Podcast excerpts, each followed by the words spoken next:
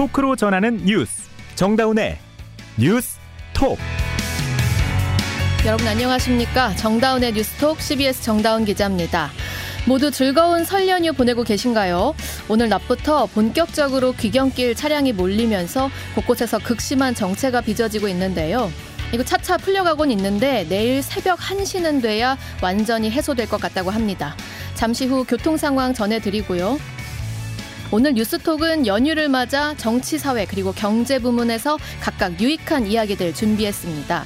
내년 총선을 앞두고 선거제 개편 논의가 한창이죠. 연동형 비례대표제, 중대선거구제, 이거 뭐가 정답인지 헷갈립니다. 우리가 참고해 볼 만한 북유럽 국가들의 선거제도 쉽게 풀어드리고요. 아마 가족 모임에서도 단연 화두였을 것 같습니다. 바로 집값, 부동산 시장 전망입니다. 최근 집값 하락폭이 줄고 있는지라 드디어 바닥에 도달한 건지 관심들 많으실 것 같습니다. 연휴 이후 집값 전망을 살펴볼 때 꼭 알아야 할 포인트 세 가지 알차게 정리해봤습니다. 참고하시길 바랍니다. 1월 23일 월요일 정다운의 뉴스톡 시작합니다.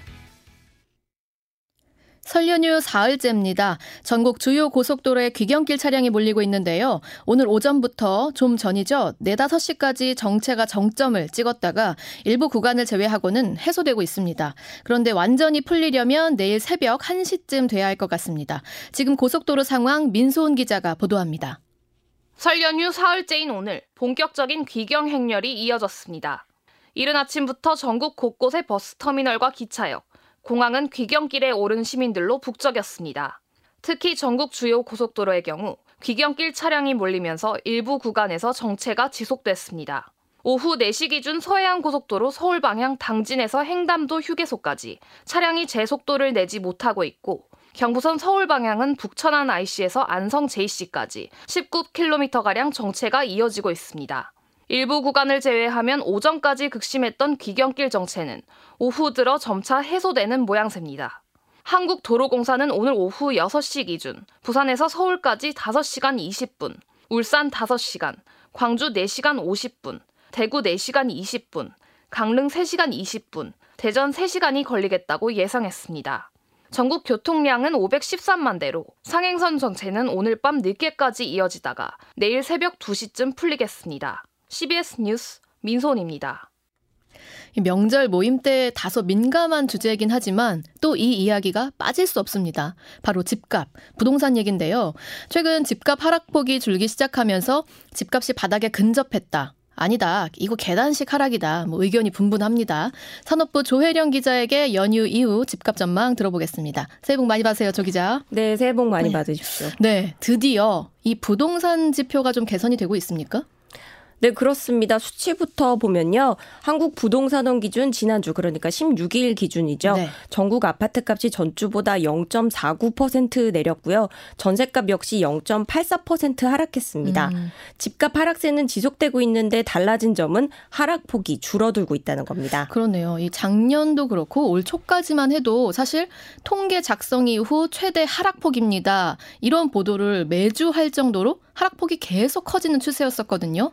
뭐 이유는 많은 분들이 아시다시피 기준금리 인상이 계속되고 있었기 때문이었는데 어떤 영향 때문에 이 흐름이 좀 바뀐 건가요?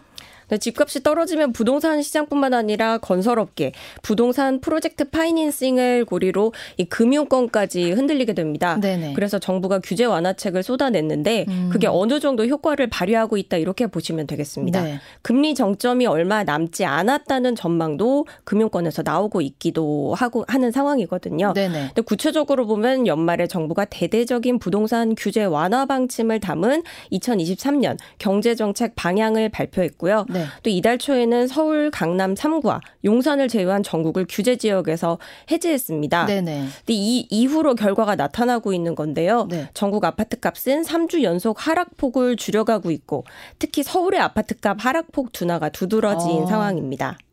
전국 아파트값 하락폭은 최근 한 달간 0.24% 줄었는데 음. 같은 기간 동안 서울 아파트값 하락폭은 0.37%가 줄었습니다. 음. 매수 심리도 개선되고 있습니다. 지난주 서울의 매, 매매 수급 지수는 65.8로 전주였던 64.8보다는 개선이 됐습니다. 음. 네, 물론 기준점이 100보다는 낮기 때문에 시장에 집을 사려는 사람보다 팔려는 사람이 많다 이런 의미고요. 네. 다만 집을 사려는 사람이 전주보다는 많아졌다 이렇게 해석할 수 있겠습니다. 음, 그러니까 뭐 진짜 거래 자체가 없어서 굉장히 걱정이었는데 그 긍정적인 신호들이 나오고 있어요. 그래서 앞으로 서울 집값 전망이 어떻게 된다는 거죠? 시장 전문가들은 설 연휴 이후에 서울 집값이 영향을 줄 변수를 어, 세 가지 정도로 꼽고 있습니다. 세 가지. 네. 네. 첫 번째는 토지거래 허가구역 해제 여부입니다. 토지거래 허가구역을 해제하냐 마냐. 네, 맞습니다. 이게 사실상 부동산의 마지막 규제로 꼽히거든요. 어. 이 토지거래 허가구역은 신도시, 택지지구 같은 공공사업 추진 지역이나 음. 개발 예정지, 투기 우려 지역에 정부나 지방자치단체가 지정을 하는데요. 네. 집, 어, 주택이죠. 음. 상가. 토지 같은 걸 거래할 때 음. 관할 구청장 허가를 먼저 받아야 되고 아. 직접 거주하거나 운영 목적이 아니면 매수를 할 수가 없습니다. 거래를 마음대로 못 한다는 거네요. 네, 그렇습니다. 음. 쉽게 말하면 집을 산 뒤 실거주하지 않고 임대를 놓거나 음. 전세가 있는 집을 매수하는 일명 갭 투자가 아예 불가능합니다. 어, 지금 서울에서는 어느 지역들이 이 토지 거래 허가 구역에 해당되는 거죠? 네, 대규모 정비 사업이 추진되고 있는 압구정 아파트 지구 24개 단지와 여의도 아파트 지구 및 인근 16개 단지, 또 송파구 잠실동, 목동 음. 택지 개발 지구 14개 단지가 음. 해당됩니다. 안 그래도 지금 뭐 거래 절벽 심한데 이 토지 거래 허가 구역은 그럼 다른 지역이랑 비교했을 때 거래가 더 안 되고 있었겠네요? 네, 맞습니다. 그래서 해당 지역 주민들은 강력한 거래 규제 때문에 그동안 타 지역보다는 집값이 덜 올랐다. 음. 최근에는 금리 인상 여파까지 더해지면서 집값 하락이 더 가파르다. 이렇게 말하고 있는데요. 네네. 살고 있는 지역을 토지거래 허가 구역에서 해제해 달라는 요구가 빗발치고 있습니다. 음. 토지거래 허가 구역은 1년 단위로 지정이 되는데 이달 말부터 서울 내 해당 구역의 연장 여부가 순차적으로 결정됩니다. 어, 마지막 규제라니까 이 토지거래 허가 구역 구역이 해제될 가능성이 있는 거예요? 네, 구역 지정과 해제 권한은 서울시가 가지고 있는데요. 네네. 지금 보면 최종 결정 전까지는 아무래도 신중한 반응을 보이고 있는 상황이에요. 음. 시장에서도 특정 지역만 핀셋으로 핀셋으로 해제를 하기는 좀 어려울 것으로 보고 있습니다. 음. 그래서 이달 말에 첫 토지거래 허가구역 연장 여부가 이후 다른 지역의 규제 연장에도 영향을 미칠 가능성이 큽니다. 네. 전문가들은 토지거래 허가구역이 해제될 경우 규제 완화와 맞물리면서 이들 지역을 중심으로 집값이 다시 불안해질 가능성이 있다고 보고 어, 있습니다. 그 이달 말에 나올 첫 토지거래 허가구역 연장 여부 눈여겨봐야겠고 또 다른 포인트는 뭔가요? 특례 보금자리론입니다. 음. 그동안 주택담보대출 때 연소득을 기준으로 하는 총부채 원리금 상환 비율, 네. 즉 DSR이 아 DSR이죠. 네네. 이게 적용되면서 서민들의 내 집 마련 기회를 막는다 이런 비판이 있었는데요. 그렇죠. 대출 제한이 걸리니까. 네, 그렇습니다. 음. 정부가 소득 제한 없이 최대 5억 원까지 받을 수 있는 특례 보금자리론을 이달 말 출시할 예정입니다. 아. 이거는 9억 이하 주택을 사려는 무주택자 또는 2일 주택자는 음. 누구나 소득 제한 없이 이 대출 을 받을 수가 있는데요. 네. 주, 어, 대출 한도는 주택담보대출 비율인 LTV 음. 최대 음. 70% 그리고 생애 최초 주택 구입자는 80%까지 가능합니다. 어. 전문가들은 특례 보금자리론이 시장에 영향을 줄 것으로 보고 있습니다. NH농협은행 김효선 부동산 수석 전문위원의 설명을 들어보시죠. 최근에 집값 하락세의 가장 큰 요인 두 가지가 DSR로 인한 대출 제한과 그리고 고금리로 인한 이자 부담인데요. 이번에 출시되는 특례 보금자리로는 이 두 가지의 리스크를 좀 해지할 수 있는 그런 상품입니다.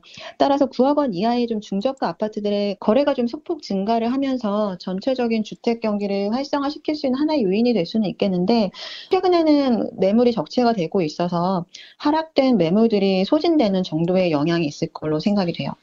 음, 토지 거래 허가 구역의 연장 여부 그리고 특례 보금자리론 그러니까 거래 규제 풀고 뭐 대출한도 늘었을 때 이 여파 눈여겨 봐야 할 것 같고요. 마지막 한 가지 포인트 뭔가요? 네, 마지막은 설 밥상 민심입니다. 어, 설 밥상 민심은 정치권에서 주로 관심 가진 내용 아닙니까? 네, 맞습니다. 근데 명절 밥상에 올리면 안 되는 세 가지가 정치랑 종교, 그리고 집값이다라는 네. 말도 있는데 네. 그만큼 논쟁적이기 때문일 텐데요. 또 다르게 말하면 그만큼 많은 사람들의 관심사라고도 볼 수 있습니다. 음. 신한은행 투자전문센터 우병탁 부동산 팀장의 설명을 들어보시죠. 지표로 확인하기는 어렵지만 명절 밥상 민심은 집값 상승기와 하락기 모두 중요한 포인트가 됐었고요. 추가 금리 인상의 상승폭이 제한될 거라는 전망과 함께 규제 완화 내용이 어느 정도 전파가 되었고 이걸 시장에서 어떻게 받아들일지 어떤 분위기가 만들어질지가 관건입니다. 집값 상승기에도 그랬지만 명절 밥상에서 사람들이 이 문제에 대해 어떻게 공감대를 형성하는지가 설 이후의 집값에 영향을 줄 가능성이 있습니다. 명절 밥상에서 나오는 공감대까지 자, 올해 내 집 마련 계획 있는 분들 이 세 가지 포인트 기억하시고 설 이후 시장 살펴보시면 좋을 것 같습니다. 조혜련 기자 수고했습니다. 감사합니다.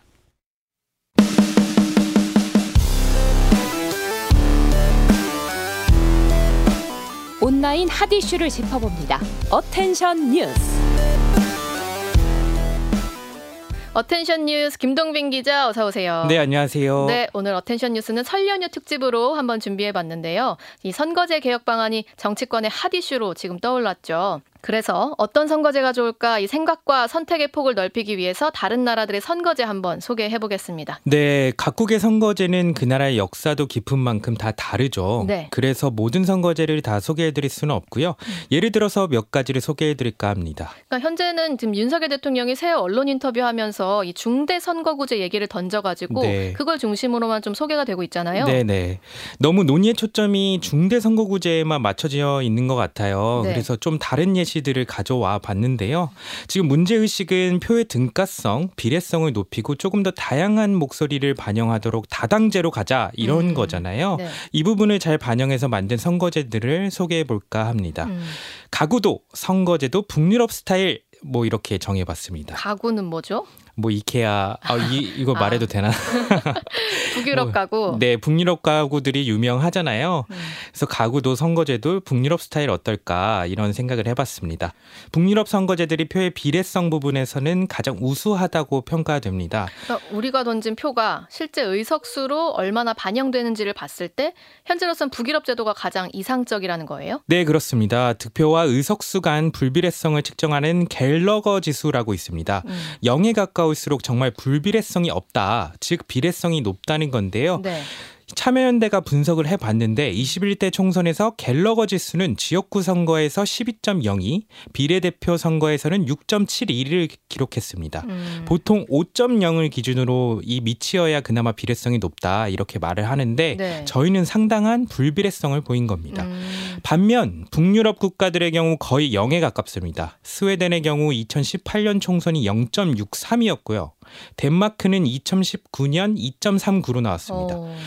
정말 우리랑 차이가 크네요. 아니 이거 북유럽 안에서도 각각 다 다를 텐데 다 비슷한가요? 어떤가요? 네, 비슷합니다. 대표적인 북유럽 선진국들 노르딕 국가라고 하는 스웨덴, 덴마크, 노르웨이, 핀란드, 북유럽 이 4개국의 선거제를 예시로 보면요. 네. 모두 권역별 비례대표제를 채택하고 있습니다. 음. 지금 저희 논의 기준으로 말하자면 중대 선거구 중에 대선거구제를 채택을 하고 있고요. 네. 뽑는 방식은 비례대표제를 채택하고 있다는 어. 뜻입니다. 저희는 단순 중대 선거구 선거구제 그러니까 선거구의 크기만 논의의 대상으로 삼고 있고 네. 뽑는 방식은 기존 방식 이걸 단순 다수 대표제라고 말을 하는데요. 음. 표를 무조건 더 많이 받는 사람 순으로 당선이 되는 방식입니다. 그렇죠. 단순 다수 대표제를 그대로 두고 중대 선거구로만 바꾸게 되면 사표 문제에 도움이 조금 될 수는 있지만 각 정당이 얻은 만큼 가져가는 비례성은 해결이 안 될 수 있습니다. 곧 양당 체제가 더 공고화될 수 있다는 우려가 나옵니다. 그러니까 지금 윤석열 대통령이 얘기한 대로 이 소선거구제를 중대 선거구제로 바꾸면서도 비례대표제가 아니라 그냥 기존의 다수대표 그런 방식으로 뽑는다면 아무래도 자금력이 더 나은 거대 양당 후보들의 진출 가능성만 더 높이는 거 아니냐 뭐 이런 얘기네요. 실제로 그런 현상이 나타나고 있는 거죠? 네, 그렇습니다. 현재 지방선거 기초의회 제도가 이 중대선거구제 단순 다수대표제인데요. 네. 2인 선거구의 경우 수도권에서는 양당이 나눠 먹기 영호남에서는 일당 독식이 그대로 나타나고 있습니다. 음. 그래서 우리나라도 과거에 그랬고 일본에서도 중대선거구제를 도입했다가 폐지한 바 있기도 합니다. 음. 하지만 북유럽에서는 당이나 후보 기준으로 투표를 한 다음 비례성의 원칙으로 의석을 배분하는 겁니다. 대선거구별로요. 어, 좀 어려워요. 예를 좀 들어주시죠. 예, 분배식에 따라 조금 다르겠지만 정말 간단히 예를 들어드릴게요. 네. 서울이라는 대선거구가 있다고 쳐봅시다. 네네. 10명이 배당돼 있어요. 그러면 10% 기준으로 배분이 되는 겁니다. 음. 100 나누기 10 하면 10이니까요. 네. 한 정당이 25%의 지지를 받았다 그러면 2명, 음. 또 다른 정당이 30%의 지지를 받으면 3명 이런 식으로 가져가는 겁니다. 네. 그런데 여기서 또 특징이 정당 명부식 비례대표제를 채택할 경우 정당에만 투표를 하는 걸로 알고 계신데요. 그렇죠. 그렇지 않은 방법도 있습니다. 오. 스웨덴 같은 경우 개방형 정당 명부라고 해서 정당뿐만 아니라 정당 명부에 있는 후보에게도 선호도 투표를 할 수 있게 해놨어요. 어. 당이 정한 정당 명부가 마음에 안 든다. 그러면 그 명부에서 자기가 더 선호하는 후보에게 별도의 선호를 드러낼 수 있게 되는 거죠. 음. 그래서 일정 비율 이상을 얻은 후보는 당선이 되게 됩니다. 스웨덴 같은 경우는 소속 정당 총 득표수의 8%를 득표했을 경우 명부상 순위와 무관하게 당선되는 규정이 있습니다. 어, 그러면은 정당 차원에서도 열심히 하고 당내에서 좀 지지도가 약하다 그런 후보는 개인적으로 좀 열심히 할 수 있는 이런 동력이 될 것 같아요. 네, 그렇습니다. 어, 이게 근데 되게 정교한 선거제 도네요. 좀 이해하기가 많이 어려워요. 네, 더 간단히 좀 예를 들어보면 네. 투표용지 기준으로 설명을 드려볼게요. 네. 폐쇄형 정당 명부제를 하는 노르웨이 같은 곳은 투표소에서 딱 한 장만 받겠죠. 어, 정당에서 줄 세운 의원이 이제 순서대로 나와 있는 거죠. 그렇죠. 정당 이름만 적힌 그렇죠. 표만 받겠죠. 그러면은 음. 그 정당에 투표를 하면 음. 사전에 짜여진 명부대로 순서대로 당선이 되겠죠. 음. 하지만 스웨덴은 투표소에서 세 장 중에 한 장을 고를 수가 있습니다. 어. 정당 명부에 마음에 드는 후보에 투표를 할 수도 있고 정당 투표를 할 수도 있고 백지 투표 용지도 있는데요. 백지 투표는 뭐죠? 이, 이 백지 투표 용지에는 자기가 원하는 후보 또는 정당을 둘 다 선택할 수 있게 해놓은 아. 겁니다. 유권자는 세 개 중 하나를 골라서 투표를 하면 됩니다. 여기에 더해서 스웨덴과 덴마크 같은 경우에 보정 의석을 따로 두고 있는데요. 네. 권역별 비례대표제보다 보정 의석이 비례성을 높이는 데 핵심이라는 연구도 있습니다. 덴마크의 경우 175석은 세계 권역에서 할당에 뽑고 40석의 보정 의석을 두고요. 네. 노르웨이는 310명을 대선거구에서 뽑고 39명을 보정 의석에서 뽑고 있습니다. 아니, 그런데 보정 의석은 뭐예요? 이게 좀 어려운데 선거구별 정당 득표율을 전국 단위로 환산해서 불비례를 보정하는 보정 의석 시스템인데요. 네네. 아까 이어서 예를 들어 볼게요. 음. 한 권역에서 5%가 나온 당이 있다면 음. 최소 10%가 나와야 한 석이 되니까 못 가져가잖아요. 네. 그런데 이 당이 다른 권역들까지 합했더니 전국적 지지가 5%라고 하면 권역별에서는 못 가져갔지만 전체 의석에서는 5%를 가져가야 비례적이잖아요. 그쵸. 그럴 때 이 보정 의석에서 떼어 주는 겁니다. 아. 덴마크 같은 경우 보면 175석의 5%인 8석 정도를 떼어줄 수 있겠죠. 음. 그렇게 해서 남는 표 없이 딱 다 계산해서 비율대로 의석을 나눠 갖게 되는 겁니다. 어, 그럼 국민이 투표한 대로 딱 맞아 떨어지는 되게 이상적인데요. 우리도 독일식 연동형 비례제 그 논의해오긴 했는데 그러니까 그것보다 이 제도들이 더 괜찮은 건가요? 김대중 노무현 대통령 같은 경우 생전에 대표성과 비례성을 강화하는 방향으로 이 독일식 연동형 권역별 비례대표제를 가장 바람직한 모델로 말을 해왔습니다. 네. 그러다 보니 한국에서도 이상적인 선거제로 인식이 되어 왔는데 그러니까요. 하지만 독일 같은 경우는 득표 비율에 연동시켜서 비례 의석이 늘어날 수도 있게 돼 있어서 음. 전체 의석수가 탄력적이에요. 음. 하지만 한국은 의석수가 정해져 있잖아요. 맞아요. 연동형 비례제를 도입하기에는 좀 안 맞는 부분이 있는 거죠. 음. 전체 의석수를 늘리는 데에는 국민 반감도 크고요. 그렇죠. 그런데 덴마크나 노르웨이 같은 경우는 의석수가 고정돼 있습니다. 음. 의석수가 고정인데도 이렇게 비례성이 좋거든요. 음. 그래서 한국이 도입하기 적절하다 이런 얘기가 나오는 겁니다. 근데 왜 논의가 안 됐던 거예요? 이 제도들은? 아 저도 참 궁금한데 음. 지난 총선을 취재하고 뭐 겪어보면 너무 연동형 비례제에 대한 환상이 잡혀 있었던 것 아닌가 아. 이런 생각이 들어요. 그래서 앞으로 이 중대선거구제를 논의할 때도 반 반면 교사로 삼아야 할 대목이 아닌가 이런 생각이 음. 듭니다. 이 북유럽 스타일의 선거죠. 이미 국회에 법안도 나와 있습니다. 아, 그래요? 더불어민주당 박주민 의원이 이 북유럽 스타일을 그대로 적용한 선거제 법안을 만들어 놨더라고요. 음. 지역구 253석을 30개에서 40개의 권역에서 선출하고 그러니까 대선거구제가 되는 거네요. 그렇죠. 음. 그리고 비례대표 47석은 아까 말씀드린 보정의석으로 전환하는 방안입니다. 음. 국회의원님들 뭐 북유럽 스타일 한번 논의해 보시는 것도 좋을 것 같습니다. 네, 어려운 얘기 잘 들었습니다. 네, 감사합니다. 네, 정쟁에 다소 묻혀있던 정책 이슈 전해드립니다. 쌀이 초과 생산되거나 가격이 떨어졌을 때 정부가 의무적으로 매입하도록 한 양곡관리법 개정안 이야기인데요. 민생 법안을 두고도 이 정부와 여야는 물론이고 이제는 관련 농업단체들도 찬반으로 나뉘면서 갈등이 커지고 있다는 소식입니다. 손경식 기자가 보도합니다. 양곡관리법 개정안은 더불어민주당이 강하게 밀어붙이며 현재 국회 본회의 직부위 관련 절차가 진행 중입니다. 여야가 첨예하게 맞서고 있는 가운데 최근에는 윤석열 대통령이 거듭 반대를 표명했습니다. 농민사회단체도 의견이 나뉘고 있습니다. 한국종합농업단체 협의회 등 6개 단체는 쌀 초과 생산으로 쌀 가격 하락이 우려된다며 양곡관리법 개정 재고를 촉구했습니다. 이학구 한종협 회장입니다. 시장 격리를 의무화하면 타작물 전환 유도가 쉽지 않을 뿐더러 오히려 판로에 대한 부담이 사라져 쌀 생산량이 늘어날 수 있습니다. 반면 전국 농민의 총연맹 등 농민단체들은 최근 정부 규탄 집회에서 정부가 매년 시장 격리를 해야 하는 것처럼 호도하고 있다며 비판했습니다. 이근혁 전농 정책위원장입니다. 자동 시장 격리가 된다고 해서 매년 예산이 소용되거나 그러지 않습니다. 조건에 맞았을 때만 자동 시장 격리가 되기 때문에 이것은 정부가 잘못된 발표를 하는 것 같습니다. 한편 양국관리법 개정안은 국회법에 따라 오는 27일 이후 첫 국회 본회의에서 상정 여부를 묻는 무기명 투표가 진행됩니다. CBS 뉴스 송경식입니다. 새해 바로 다음 날부터 이번 설 연휴에도 눈발을 헤치며 추위와 싸우는 군인들이 있습니다. 해병대 2사단의 정예부대로 손꼽히는 수색대대인데요. 그 춥다는 강원도 평창 높은 산 속에서 이 시간에도 훈련에 매진하고 있습니다. 김영준 기자가 보도합니다. 대규모 해병 부대가 상륙하기 전에 적진에 미리 침투해 첩보를 수집하는 등 소규모이지만 전투에서는 매우 중요한 역할을 하는 수색대. 해병대 2사단 수색대대는 새해 바로 다음 날부터 훈련을 시작했습니다. 이 훈련은 다음 달 초까지 한 달 이상 이어집니다. 수색대원들은 체감온도 영하 20도를 넘나드는 강원도 평창 산악종합훈련장에서 설한지 훈련을 해오고 있습니다. 먼저 마린원 상륙기동 헬기에서 줄 하나의 의지에 빠르게 내려온 수색대원들은 조용히 적진에 침투해 은거지를 구축합니다. 이어 저격수들이 적 동향을 감시하며 첩보를 수집해 상부에 보고하고 적 지휘관 등 주요 표적을 공격합니다. 가상 상황이지만 임무를 완수한 수색대 대원들은 스키를 타고 퇴출하다 적과 마주치는데 빠르게 화력을 퍼붓고 부상자를 응급처치하며 안전지대로 빠져나옵니다.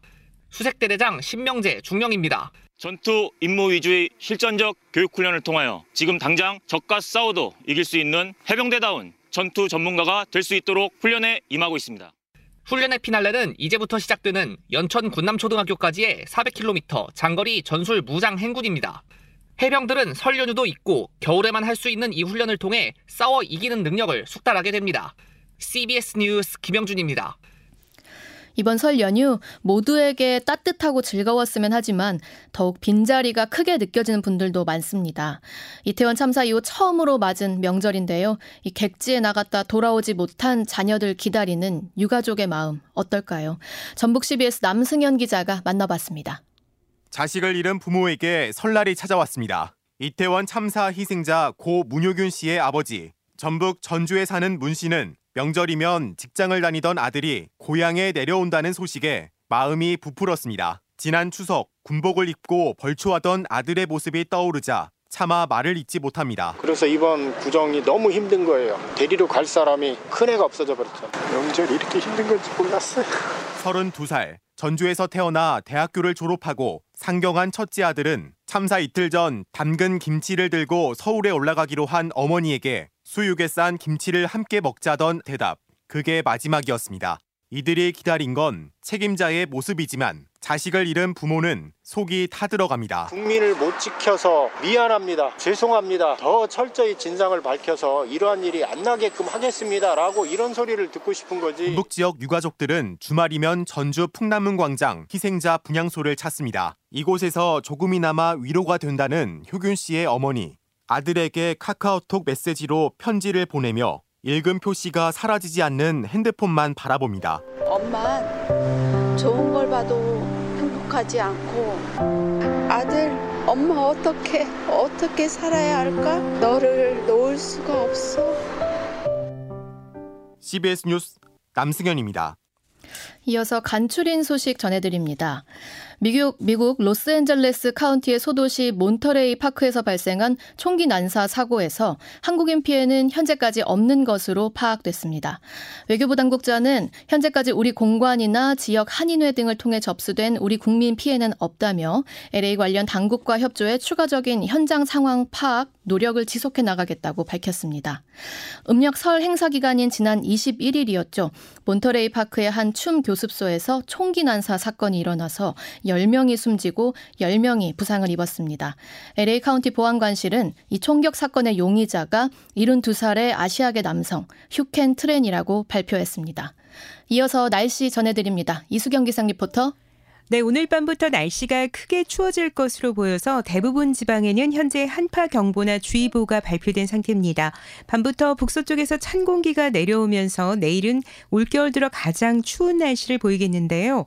오늘보다 10도에서 15도 가량 낮은 기온이 예상돼 강추위에 철저히 대비하셔야겠습니다. 내일 아침 경기 북부와 강원도 지역은 영하 20도를 밑도는 곳이 많겠고 남부 지방도 영하 10도 아래로 기온이 떨어지겠는데요. 서울의 경우 내일 아침 최저 기온 영하 17도, 낮 기온은 영하 12도가 예상됩니다.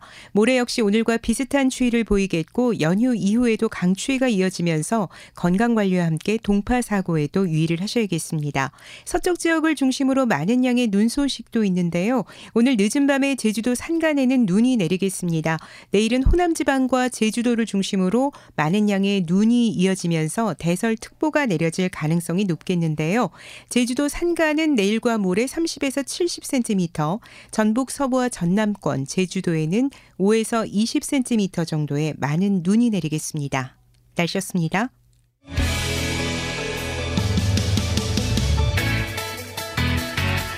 오늘 낮까지는 겨울치고 포근했는데요. 밤부터 급격히 추워집니다. 올겨울 들어 가장 추운 날씨에 눈 소식 있다는 점도 방금 전해드렸습니다.